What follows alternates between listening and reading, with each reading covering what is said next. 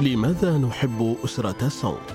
دعونا نستكشف السحر الفريد لأسرة ينظر إليها كونها واحدة من أعظم الأسر الإمبراطورية في تاريخ الصين.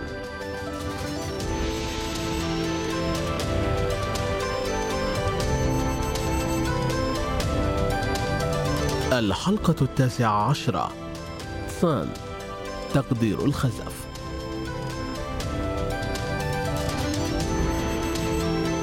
في هذه الحلقة سنلقي نظرة على كيف أصبح الخزف جزءا أساسيا من حياة أناس أسرة سونغ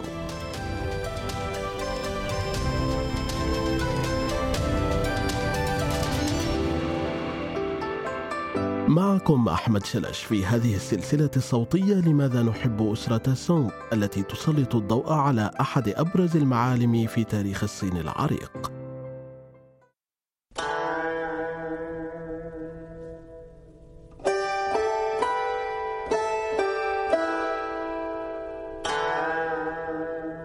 لذلك نعلم أن عصر أسرة سونغ كان مزدهرا للغاية ويمكن أن نقول إن شعبها كان يحب جمع الأشياء معا وتريش أعشاشها.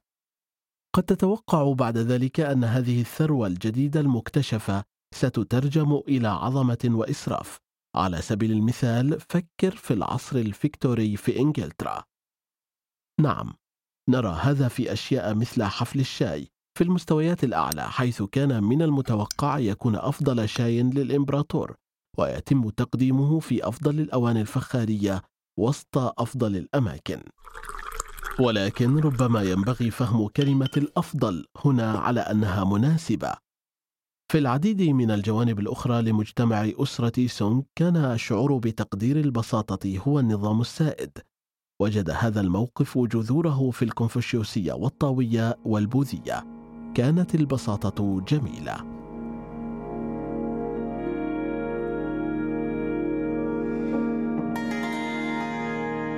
الطلب على الأشياء الجميلة. لقد اكتشفنا هذا بالفعل فيما يتعلق بالخط.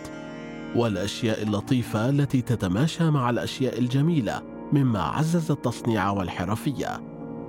لم تستثنى من ذلك صناعة الخزف. خلال عهد أسرة سونغ تم بناء الأفران في جميع أنحاء البلاد لتلبيه الطلب وكان هذا الطلب على البساطة الوظيفية أحادية اللون والمزججة. كان الخزف عند أسرة سونغ جميلا بسبب جودته العالية ولطفه. إنه غير مزخرف وأنيق وربما يكون أيضا مصدر إلهام للتفكير والتأمل والوداعة. جميع الصفات التي وصلت لوصف مجتمع أسرة سونغ. كل شيء متعلق بزن.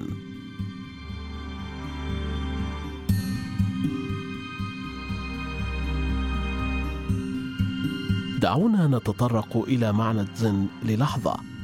في الغرب اكتسبت بعض الزخم الخاص بها. في العثور على جاذبية جماعية ربما يكون قد غاب عن بعض جذوره، والتي كانت أسرة سونغ بالطبع أقرب بكثير إليها. إن الزن ليست عادة أو بساطة أو حالة سلام أو حالة ذهنية أو جمالية بسيطة أو العيش ببساطة أو وجهة أو وجودا في الوقت الحالي زن هي مدرسة للبوذية نشأت في الصين خلال عهد أسرة تان السابقة يتعلق الأمر بملاحظة الذات وتقييم الطبيعة الحقيقية للأشياء لذلك يمكنك أن ترى كيف كان هذا الأمر جذابا لأهل أسرة سونغ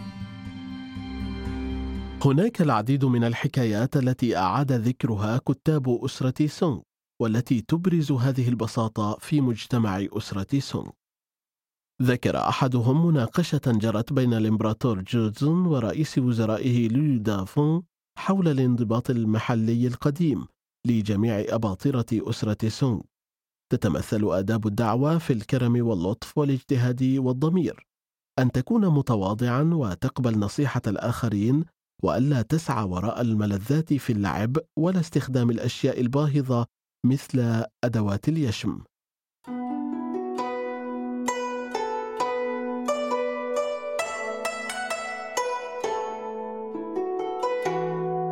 هناك قصة مماثلة حيث كان الإمبراطور رينزون مريضا ذات مرة ووجد زائر إلى غرفة الاستراحة الإمبراطورية فاندهش لأنه لم يكن هناك سوى بعض الخزف العادي والأواني المطلية.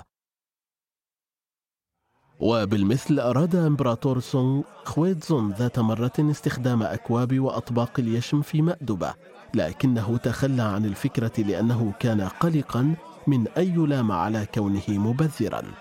وبالطبع ما فعله الإمبراطور فعلته الأسرة الإمبراطورية بأكملها لأسرة سونغ الحاكمة ونزولا عبر مستويات المجتمع المختلفة.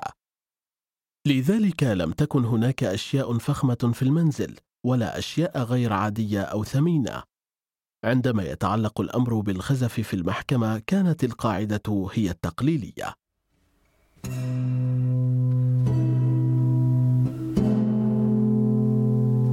أحبت أسرة سونغ الخزف ذا الأشكال والخطوط البسيطة ولكنه كان حسن المظهر ولا يحتوي على أشكال معقدة وزائدة عن الحاجة.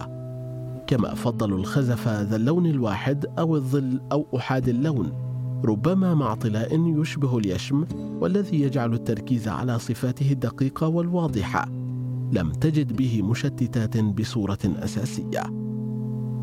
بالإضافة إلى أنه كان هناك اعتبار للطين نفسه يجب أن يكون بسيطا أيضا مثل فكرة المظهر الداخلي والخارجي للشخص. يجب أن يكون جيدا من الداخل وكذلك من الخارج. جسدت بعض الأفران هذا الأسلوب البسيط في عهد أسرة سونغ إلى نقطة الانطلاق.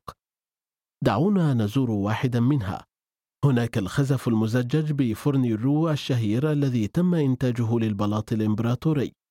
بقيت منه أقل من مئة قطعة كاملة. وإذا وجدت طريقها للمزاد تصل أسعارها إلى عدة ملايين من الدولارات الأمريكية.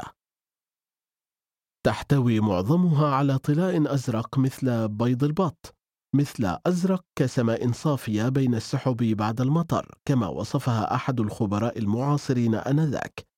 إنها غير مزخرفة وتأتي بأشكال مختلفة وتشمل أطباق غسيل بالفرشاة وأكواب وأباريق نبيذ ومزهريات صغيرة ومباخر.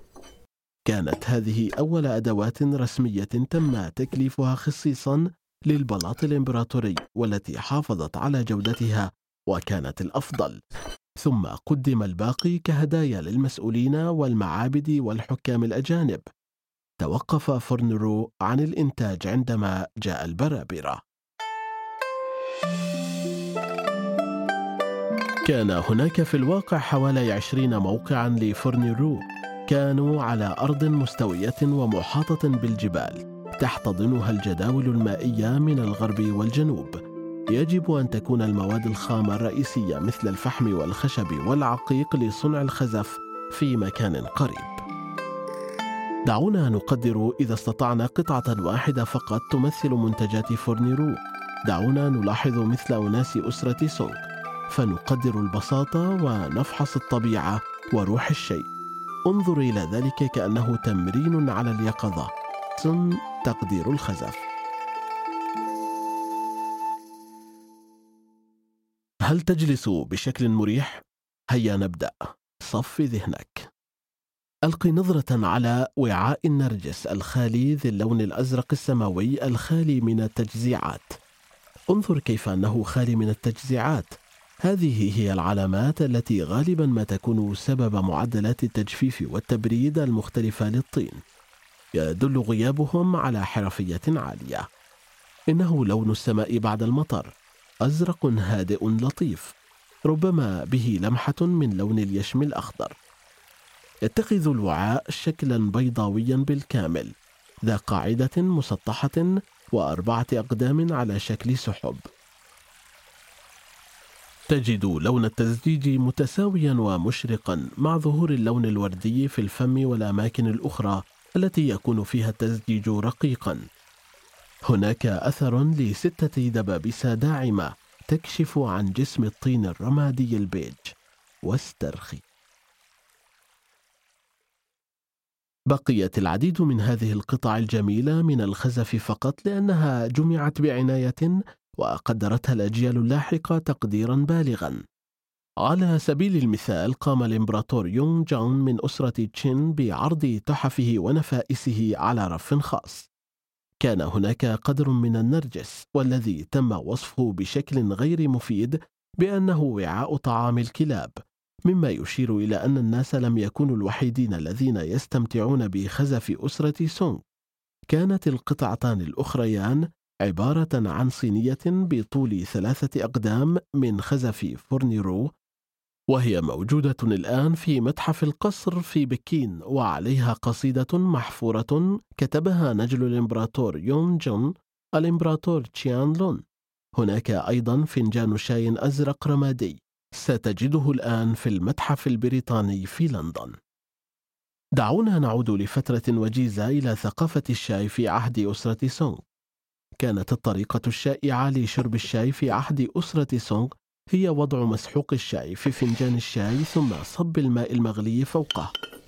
عند الشرب يجب استخدام فنجاني الشاي مع حامل. ونتيجة لذلك تم إنتاج جميع أنواع الحوامل المصنوعة من مواد مختلفة في ذلك الوقت. كانت أندر الحوامل بين جميع الأفران الشهيرة هي تلك التي صنعت في فرن رو يليه فرن دينغ وفرن سونغ الجنوبية الرسمي. مثل الشاي والزهور وأي شيء آخر كانت أسرة سونغ تستمتع به ألهمهم الخزف بالشعر. ونظرا لأن العديد من القطع الأثرية قد فقدت الآن فإن هذه القصائد تشكل جزءا قيما من تقديرنا لمشاعر سونغ كتب لو ياو شاعر من أوائل عهد أسرة سونغ الجنوبية ذات مرة أبياتا شعرية عن إناء جديد على شكل المرارة صنع في فرن رو كانت هذه المزهريات تستخدم خصيصا لترتيب الزهور في عهد أسرة سونغ لا يزال موجودا في متحف القصر الوطني في تايبي تمتلئ المزهرية بأكملها بالتجزيعات ذات شكل جميل وبها دائرة واحدة من التزجيج المكسور في وسط القاعدة.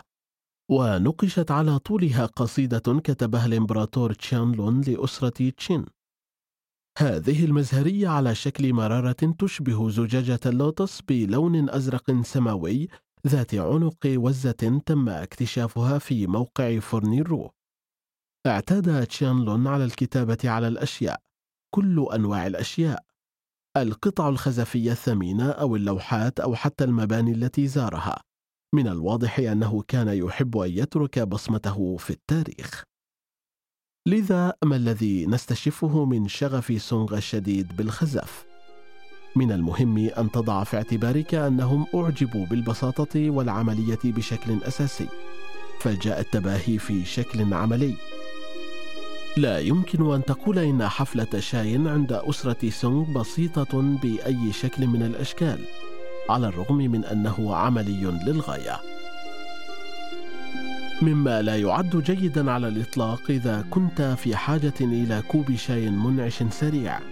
ربما لم تنج العديد من منتجات أفرانهم حتى يومنا هذا وبعضها تعرض للغش أو التكيف على يد الأجيال اللاحقة لكن صمد شكلها وتصميمها وجمالها على مر القرون.